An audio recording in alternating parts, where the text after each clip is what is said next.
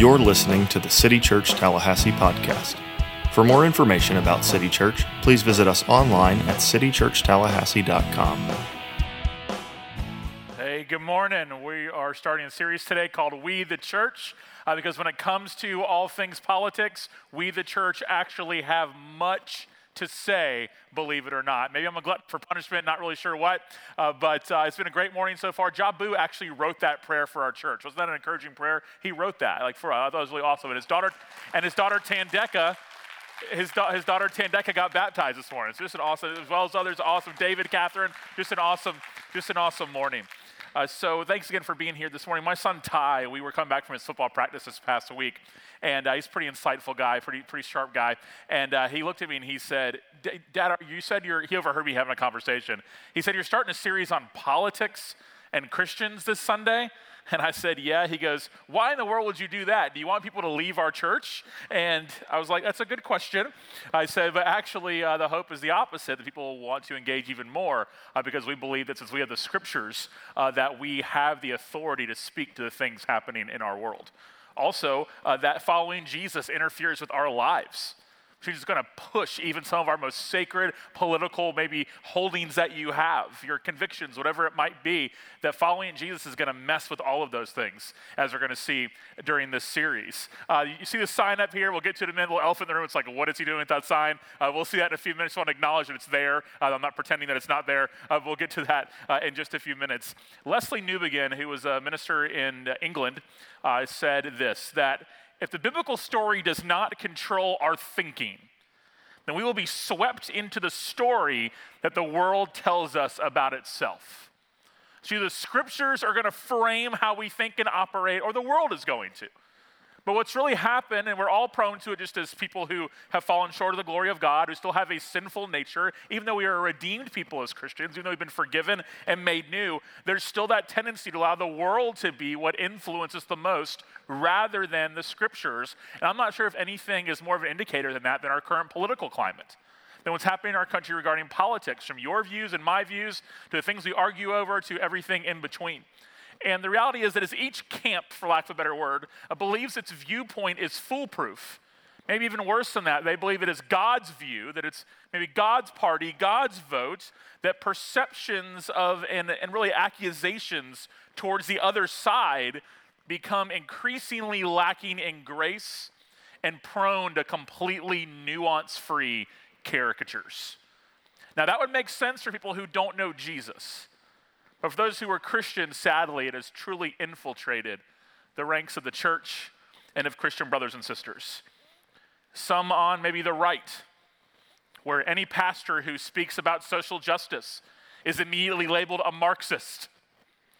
And oftentimes, your, your knowledge of what social justice means doesn't come from the Bible, but from a right wing social media personality or YouTube video rather than the scriptures. Somebody a few weeks ago online on some website uh, called me a, a, a, even, a woke evangelical elitist. I was like, elitist? I did Four Rivers five times a week, but I live in Tallahassee, Florida, but okay, uh, whatever, whatever floats your boat. Uh, some uh, on the left, maybe the slightest defense or endorsement of the president. You believe it shows someone's, you know, white pr- supremacy or their privilege and you label and sinfully judge people that you don't know and may have very good reasons in their eyes for voting the way they're going to vote on election day, just as you have the reasons you've drawn to of why you're going to vote the way that you're going to on election day. See, as Christians, we can't bind each other to things the scriptures aren't clear concerning. We can't bind the conscience of other Christians about matters where the Bible is not black or white. And one of the byproducts of tribalization in politics is that one's political identity slowly becomes preeminent, shaping one's religious identity rather than the other way around. Where my politics influences my theology and my Bible beliefs rather than my Bible beliefs and my theology driving my political beliefs. And here's what's really hard about this there's not a Christian on God's green earth, myself included, who would admit that's them. There's not a Christian I've ever met before that would say, Yeah, you know what? My politics influences me more than my faith. You know, my, my politics, I, I, you know, I, I don't, my, my Bible view is, my political lens is how I see it. No one ever thinks that way, they think their politics is not what drives their faith, but their faith drives their politics. That we lack that much self awareness and have been so really kind of cultured into the American idea of life that we automatically think that they're one and the same. That my political views and my Christian views are they're, they're in sync with one another. And therefore, the only logical conclusion is that my way is the right way, and that it's God's way, and that it's the Christian way, and it's the biblical way. And the reality is that the scripture, the Bible, will never square in total alignment with any political party anywhere on earth. It wasn't to begin with written in an American political context. Thomas Jefferson's like great great great grandfather wasn't even born yet when the Bible was written. America was even kind of an idea. So what makes this difficult is the Bible doesn't tell us how to carry out a constitutional republic. It doesn't tell us how democracy is supposed to work. You know what does? The Constitution. And the Constitution is a man made document, which means we appreciate it, we respect it, we govern our nation under it, but we don't see it as divine. You see memes all over the place, kind of these like kind of God and country battle cries of somebody who has a Bible in one hand and a Constitution in the other, and it's like, what are you doing? That they shouldn't even be close to the same. I mean, it's not that the Constitution's bad. I thank God for the Constitution, but it's it's like Bible, Constitution, compared to how we should be thinking about things. And one of the ways, that, and that kind of offends you, I just encourage you to think about, well, what would that faith look like if you and your family moved to like Argentina tomorrow, or to like Poland tomorrow? or to Australia or just name that country, would you all of a sudden then take their documents that make their nation, hold them in one hand and a Bible in the other? Would you all of a sudden be all about that? It just, it just doesn't make very much sense when the idea of faith is so closely tied to an idea of your politics or your country, whatever it might be. The Bible doesn't tell us a lot of things on purpose. The Bible tells us everything God wants us to know about Himself and His people. There's nothing in the Bible on tax policy. There's nothing in the Bible about how we handle the Second Amendment and gun control. It's not in the Bible. Court packing, prison reform, school choice, healthcare policy. None of those things we find in the scriptures. So Paul told the church, don't argue Romans 14 when they were having all these secondary, third tier things not included in the scriptures fights. Don't argue about disputed matters, he says. Another translation calls it opinions or matters of conscience. He's not saying they don't matter. He's saying they should not come between the church. There should not be things we argue about because one of the most important things about the church is the church knowing who she is and what our job actually contains, and that is to go and make disciples and to preach God's word and to love our neighbors. It messes with everything. Now, again, all those things I just listed school choice, tax reform, uh, tax policy all those things are really important. We have church members who give their lives to that. Like all those things I just covered there, we have church members who work in those fields, who like write policy, who are involved in those things. And I say thank God for them. They really, really matter. But the church should not be the place where those things are ultimate. In fact, it should be really a safe place for you to be able to come in and not have to worry about that for a moment. Because instead, we're seeing the scriptures. But the whole idea of faith in politics, I mean, it, it's, it, it's going to mess us up somewhere down the line. Like you're going to stumble eventually, and by stumble I don't mean sin. You're going to go, oh, wait, that doesn't fit here. Oh, wait, I have to think about that more. I might be wrong here. Or it might make zero political sense, but as a Christian, it makes total sense why I should care about this. It's completely of a different world. I was driving home with the same, same car ride. You know, we had a deep car ride from Waverly Pond to my house uh, off Meridian Road uh, with my, my 10 year old. And, and he um, said, Hey, Dad, did you hear uh, that Nick Saban got COVID. I was like, yeah, yeah, I heard that he had it for about eight hours, of course. And um, he said, he said, do you, do you think that he's going to coach against Georgia? I said, of course he is, because the SEC and they'll figure something out. You know, they'll, they'll, they'll, uh, they'll, they'll finagle it. He goes, oh, he's going to be fine. And I said, oh, yeah, why, why, do you, why do you think that? He said, because he's famous and he has a lot of money. So he's going to be taken care of really well.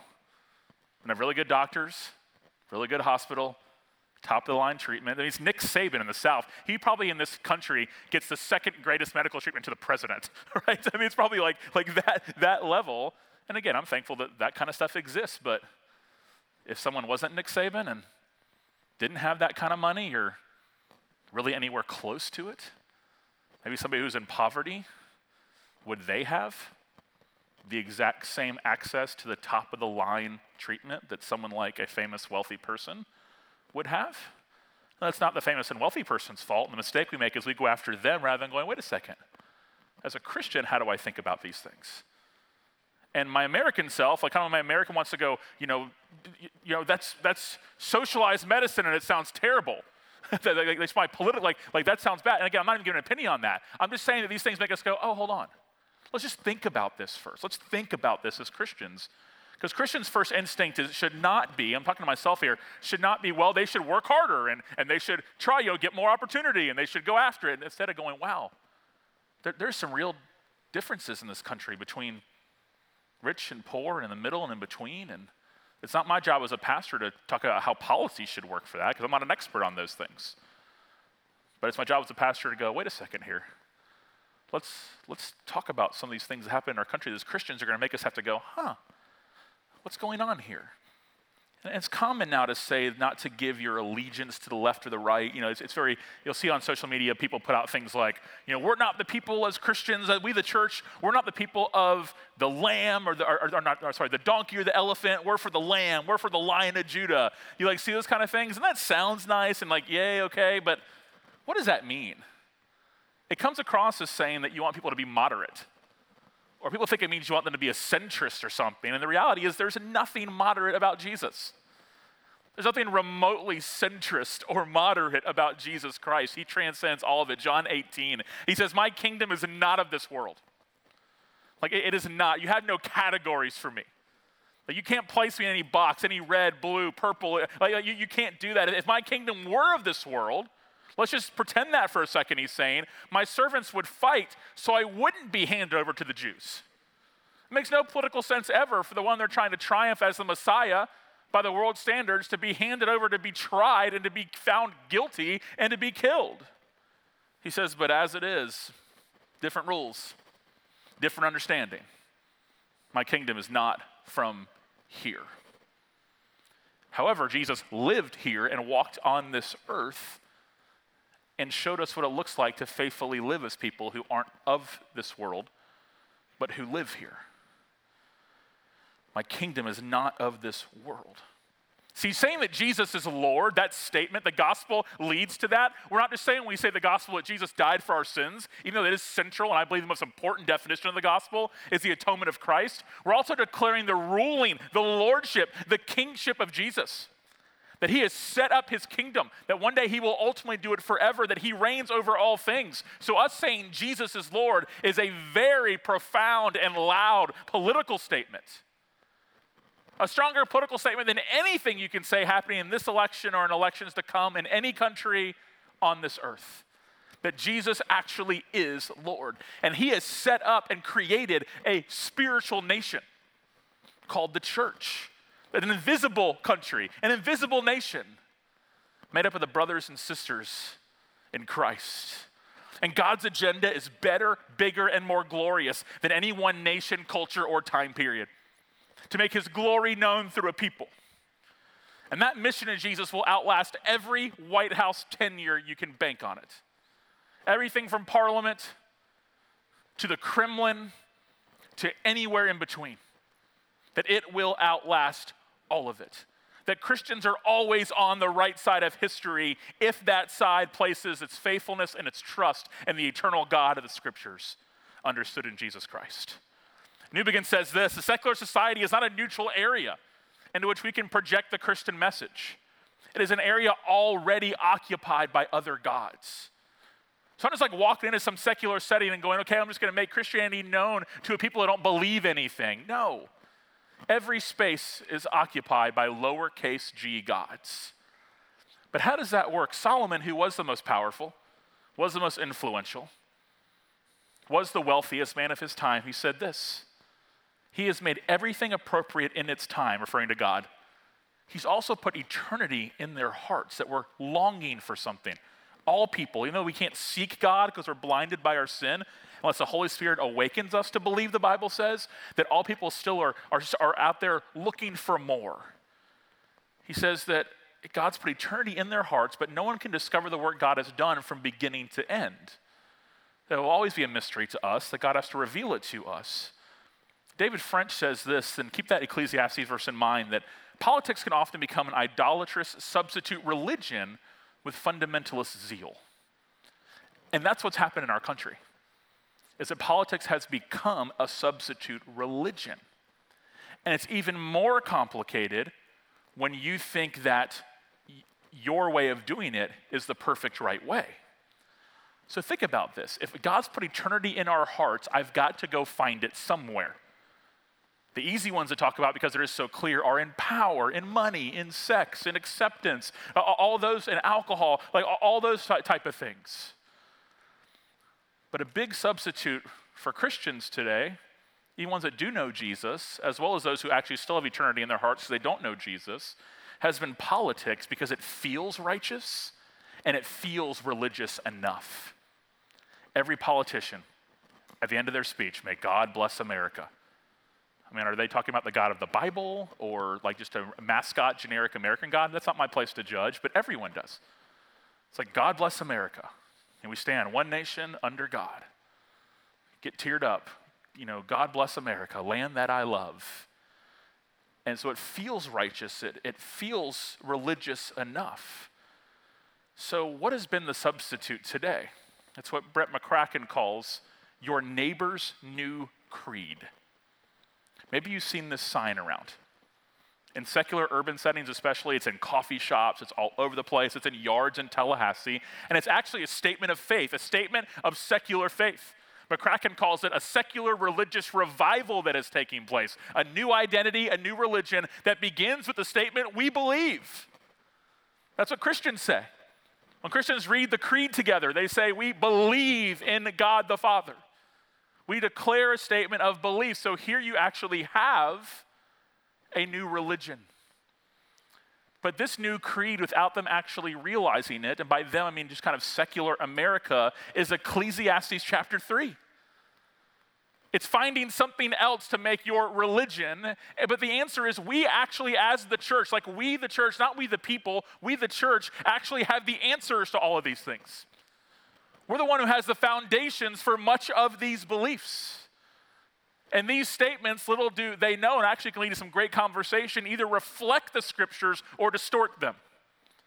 But the Christian worldview, without people realizing, is actually all over this sign. It's just been defined differently. I mean, the first one, we're just going to go through it that black lives matter. Now, a American conservative, oftentimes first reaction is to ultimately move your mind towards the organization, Black Lives Matter, which is very secular, I would argue very godless in much of the things it stands for, and really shouldn't be something that someone who follows Jesus should be associated with. The statement, Black Lives Matter, should be the air that Christians breathe in terms of us being unafraid to say it out loud. Not because culture tells us to, not because some bad things happen, but because God says in Genesis chapter 1, the very beginning, so God created man in his own image. He created him in the image of God. He created them male and female. So when I say Black Lives Matter, it's not dependent on what's happening in culture at the time. It's really depending upon the fact that I believe that every single person was made in the image of God. So you might go, well, then, then don't all lives matter? Yes, of course they do. But I've never had to ask the question as a white male in America if my life matters. I've never had to ask that question. I've never had to tell my son not to wear a hood when he walks around the neighborhood. Does that mean all people are racist? Absolutely not. It is anti Christian to claim that all people are racist. We believe that God changes hearts, we believe that God makes people new. Racism, racism is not the original sin, it's a result of original sin. It's not that white people who have a European descent have a more racist gene that they were born with than other people. That's not it at all. Racism happens in so many countries, all around the world. It's not just a black and white matter, but in America, that has been the history. People who basically have experienced the equivalence of domestic terrorism, not the equivalence they have, experienced domestic terrorism in America. From churches being bombed to lynchings to being told they can't go to certain schools to being banned from education, no legacy of wealth due to slavery. I mean, on and on and on. So, as a Christian, rather than going, yeah, but, again, messes with all my politics, rather instead, I should be saying, yes, your life matters to God, so your life matters to me. And we're the ones that have the foundation for that. Because we're not reacting to an issue, we're declaring something that's been true from the beginning. And that is that all people are made in the image of God. But sometimes we've treated people as if that's not true. I made a video right after the George Floyd tragedy for our church. I just wanted to speak to it. Waited about a week because the Bible says be slow to speak. So I wanted to gather my thoughts first to make sure I just wasn't going with the waves or anything like that. Said several things in it. One of the statements I made was I believe that Black Lives Matter. And in talking with black church members afterwards, black pastors in town that saw it, they said out of the eight minutes I spoke, or however long it was, that was the most important thing they thought I said. They wanted to hear from a white, evangelical, theologically conservative pastor in Tallahassee that I believe that Black Lives Matter. And as my grandpa used to say, I said back to him, You bet your sweet potatoes I do. You better believe I do, because you were made in the image of God. Now, Secular thought just wants to put people in, a, in, in categories, oppressor and oppressing, like you're the oppressor, the oppressor. I, I think we must reject those things. That instead saying sin is real, and if sin is real, of course, sinful people who made laws and created systems are still sinful. So, are there laws and things in place that are probably doing the opposite of this? Why, why wouldn't there be? Sinful people make laws. Like, why would we think that sin infiltrates the same people who made Roe v. Wade? Are the same people who put things in place, not exactly they not living them, but things in place that didn't let people vote and called three fifths of a person. And let me tell you what, your pastor's not afraid to say Black Lives Matter because I believe they do. And that every single person is made in the image of God. Second thing, love is love. Nobody believes that. You don't believe that love is love. Get out of here.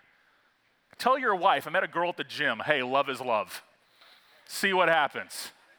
Okay? She's gonna kick you in the love, if you know what I mean, okay? You just, you just, I shouldn't have said that, sorry. rewind that tape. Uh, so, but, I mean, seriously.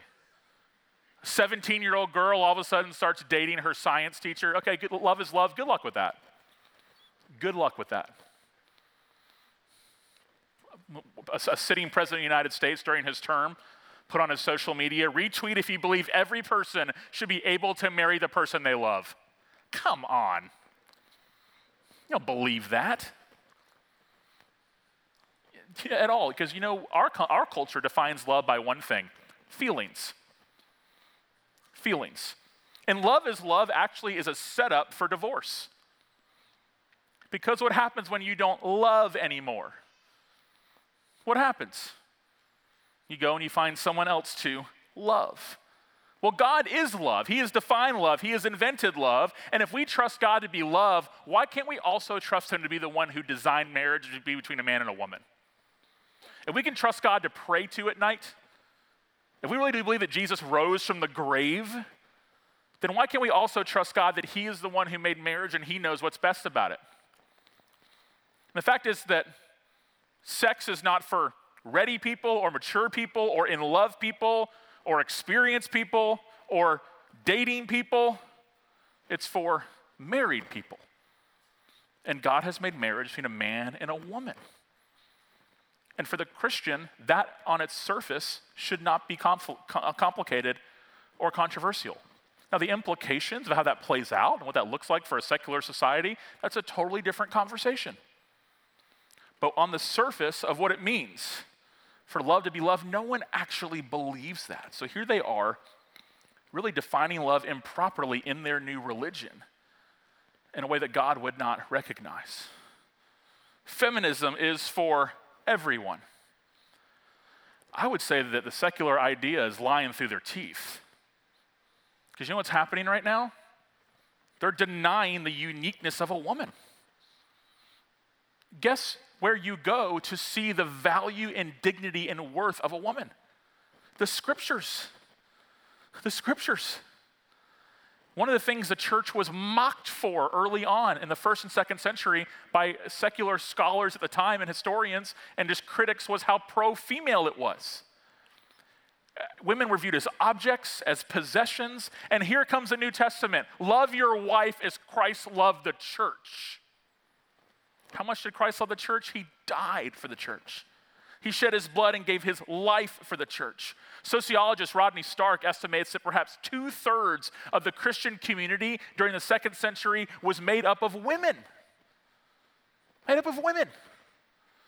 So, folks that think that Christianity in its early days was hostile towards women, they didn't get the memo. Because, in fact, their flourishing was encouraged. And therefore, we should feel the same way. And we can go further with it. We believe that feminism is for everyone, not how the world defines it, but we believe that feminism and the fact that it's unique, if it wants to be about the flourishing of women and the uniqueness of women, rock on. We should all be for that. But how does a secular worldview who says, well, you're only a woman if you see yourself as a woman, how, does that, how does that do with that? How does that work? People trying to contend that men identifying as women should be able to play college women's athletics. Can you think of anything less feminist than that? That's the end of women's athletics. It's tragic. One of the greatest things for women flourishing and scholarships is, is women athletics. It's a wonderful thing for our country and for our world. My wife, our family, we support it 100% because we believe in it. But you're going to tell me feminism is for everyone when you don't believe in the uniqueness of a male and a female? How pro women is the Bible? God made you uniquely as a woman and made man uniquely. So little did the feminist kind of ideology, secular worldview realize the things they're advocating for aren't pro women at all. It's a voting block. Rather than the scriptures that say you were made in the image of God. God has uniquely made you female. He made a male and was like, I mean, my creation is good, but this guy needs some help. And what does he say? He made a woman. Not just he made a person, not just he made people and went on. He made a man and woman. Jesus himself believed that was a historical event. And he said, when asked about marriage and divorce in Matthew 19, he goes, Don't you know that he who made them at the beginning made them male and female? You are uniquely made as a woman. God has made you that way. And nothing will allow more flourishing of women than when we contend for that and hold to that and say gender is not by mindset, gender is by design by the great creator. No human being is illegal. Amen. Amen. Now, there are laws. You can do illegal things. You're not a nation if you don't have borders and laws. And the scriptures, God made borders, nations, boundaries. So there are laws, there are rules. That's one of the things that actually makes you a country. But people who might break them are not subhuman. And when you see people use the rhetoric that they use about people who have immigrated into this country legally and illegally, it, for the Christian, it should crush your heart because they're talking about someone who's been made in the image of God. And here's what we forget they're talking about your family too because you didn't get here on your own. Your great grandfather, great, great, great somebody, they came to this country from somewhere else, most likely. You know why? They were looking for a better life for their family. Now, others were brought here against their will. But oftentimes, the people who are the loudest against immigration are people who are three generations removed from immigrating themselves. Well, they did it legally. Okay. Okay. Does that make them more of a person than those who did not? Again, we're thinking Christian here, not American. We think Christian before we think anything else. I'm not a pro at it. It's a lifelong journey for me. But it's sad when you hear some of the rhetoric out there, or when you see that people were, that, that children and families were dispersed from each other once being arrested for coming across the border illegally. And the first thing I'll hear out of Christians' mouth sometimes is like, well, that's what happens when you break the law. When someone goes to jail in general, they go here and their kids aren't there and they go into, it's like, oh, okay, that's true. But don't you see as Christians that our first instinct should be compassion towards that? And prayer towards that? And human dignity towards that? Guys, our belief in Jesus changes everything. Here's what the Bible says. Here's, what, here's God's heart for the immigrant. For the Lord is your God. Is for the Lord your God is the God of gods, the Lord of lords, like He's the King, the great, the mighty, the awe-inspiring God. No human can claim those words. He shows no partiality in taking no bribe. You can't buy him off. He's not looking at polling. He executes justice for the fatherless and the widow and loves the resident alien, giving him food and clothing. You know what you're supposed to do too? You're also to love the resident alien, since you are resident aliens in the land of Egypt. You know who's doing more work right now for immigrants and refugees in this country than anyone else? Christians. Media doesn't cover that. That's not a boast. Bible tells us when we pray to go pray in private so nobody sees it. When we fast, don't tell anybody. You know, not, we're not to boast. But the Christian organizations, they're doing so much right now for legal and illegal immigrants at the border, refugees, all those things. It's incredible. Why? Because we believe the gospel demands a response.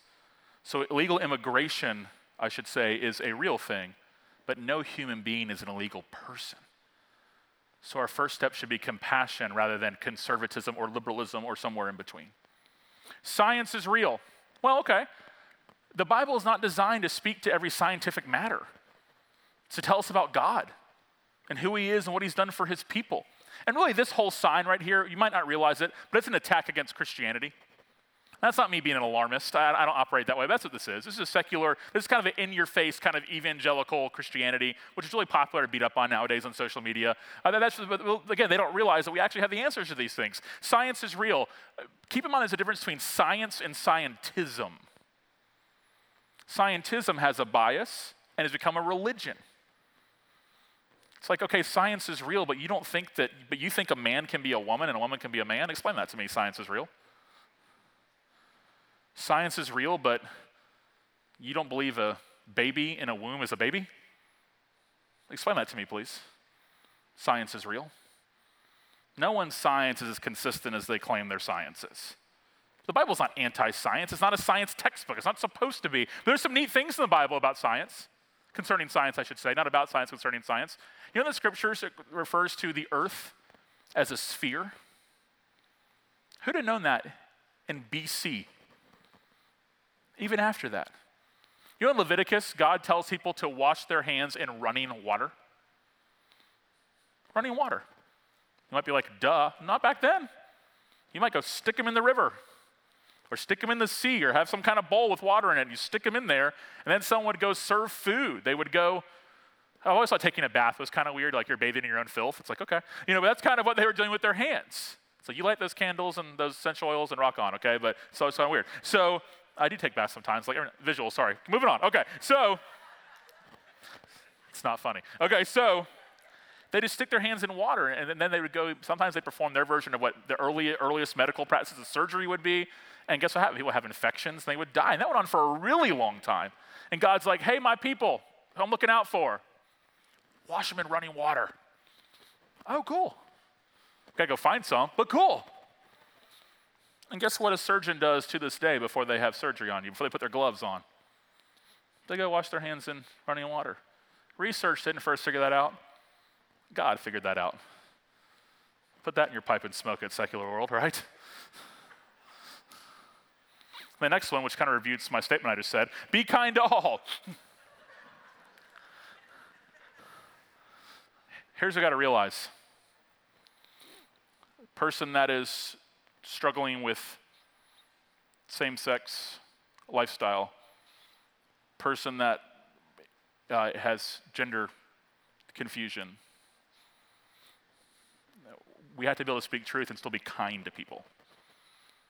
But what's really difficult is this here, this belief statement, this secular creed, any conversation that isn't this to it is viewed as being unkind. So rather than complain about it, talk about how it's not fair and it's inconsistent, you know, I think it's important to point out inconsistencies and hypocrisy. If we're going to be people of truth, also we need to make sure we're kind. This election season, Brett McCracken wrote this, invites me and you to not only weigh arguments and candidates, but to also, also ultimately assess the state of our faith. Is our certainty found in our Savior, or are we more certain of our politics? Are we more loyal to Jesus and animated by his mission than we are loyal to a candidate and animated by, his, by their campaign? For the sake of our witness during and after this election season, let's not be remembered as grandstanding mouthpieces for political ideology. Do you find it problematic that when many people hear the word Christian, they uh, all of a sudden think Trump supporter? It's fine if you support Trump.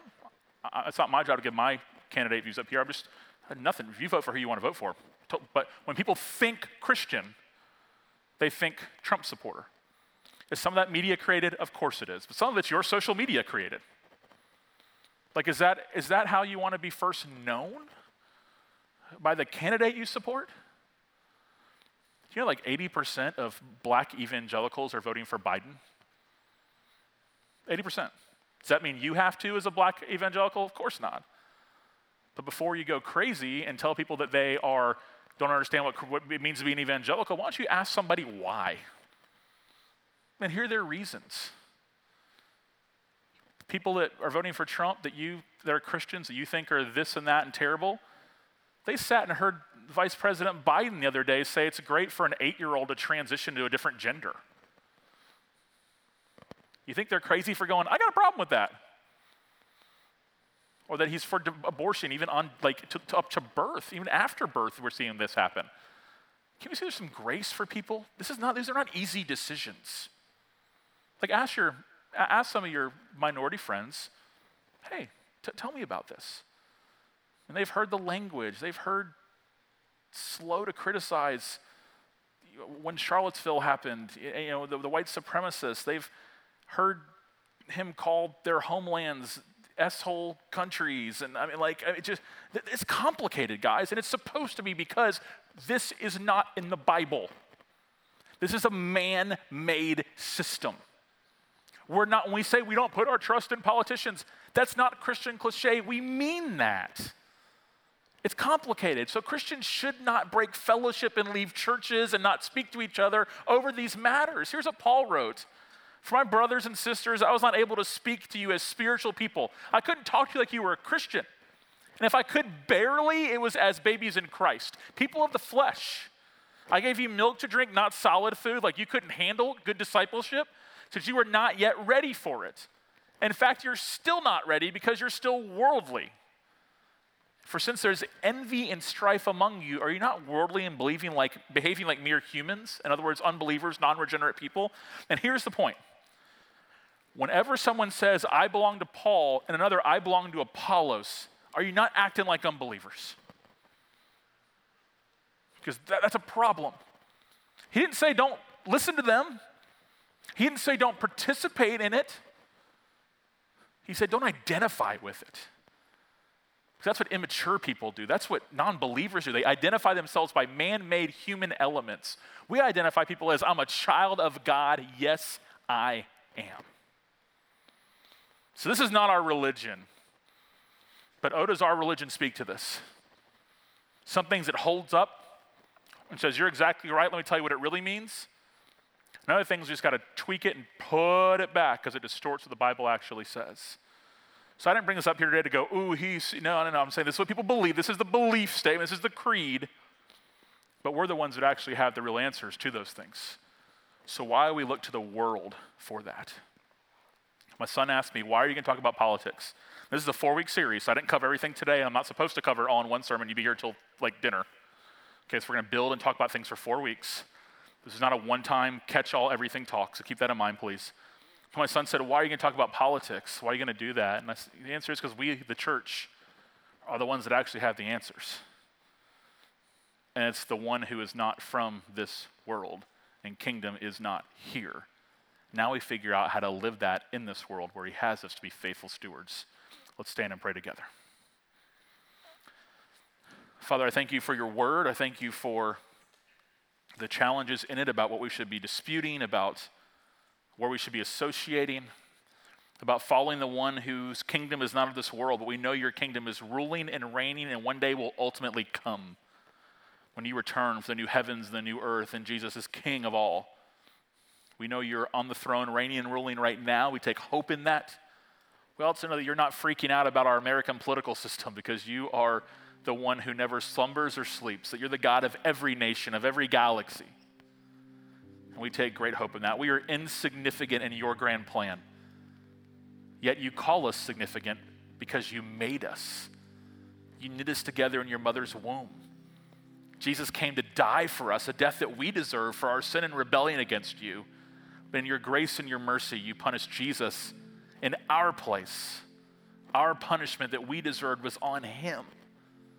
He rose from the grave three days later, ascended into heaven, and one day will come again. We believe that He is the way, the truth, the life, that no one comes to the Father except through Him. I ask all of us in this room, myself included, will examine our hearts to see where we think worldly or man made system or even American before we think like anything else. Lord, let us first think as Christians before we think by our race, our gender, even though those things matter. Let us first think as your people, where there is no Jew, no Greek where all are in Christ are one. We are your people, a spiritual nation you have made. We thank you for all that in the name of Jesus. Amen. Let's sing some good news before we head out.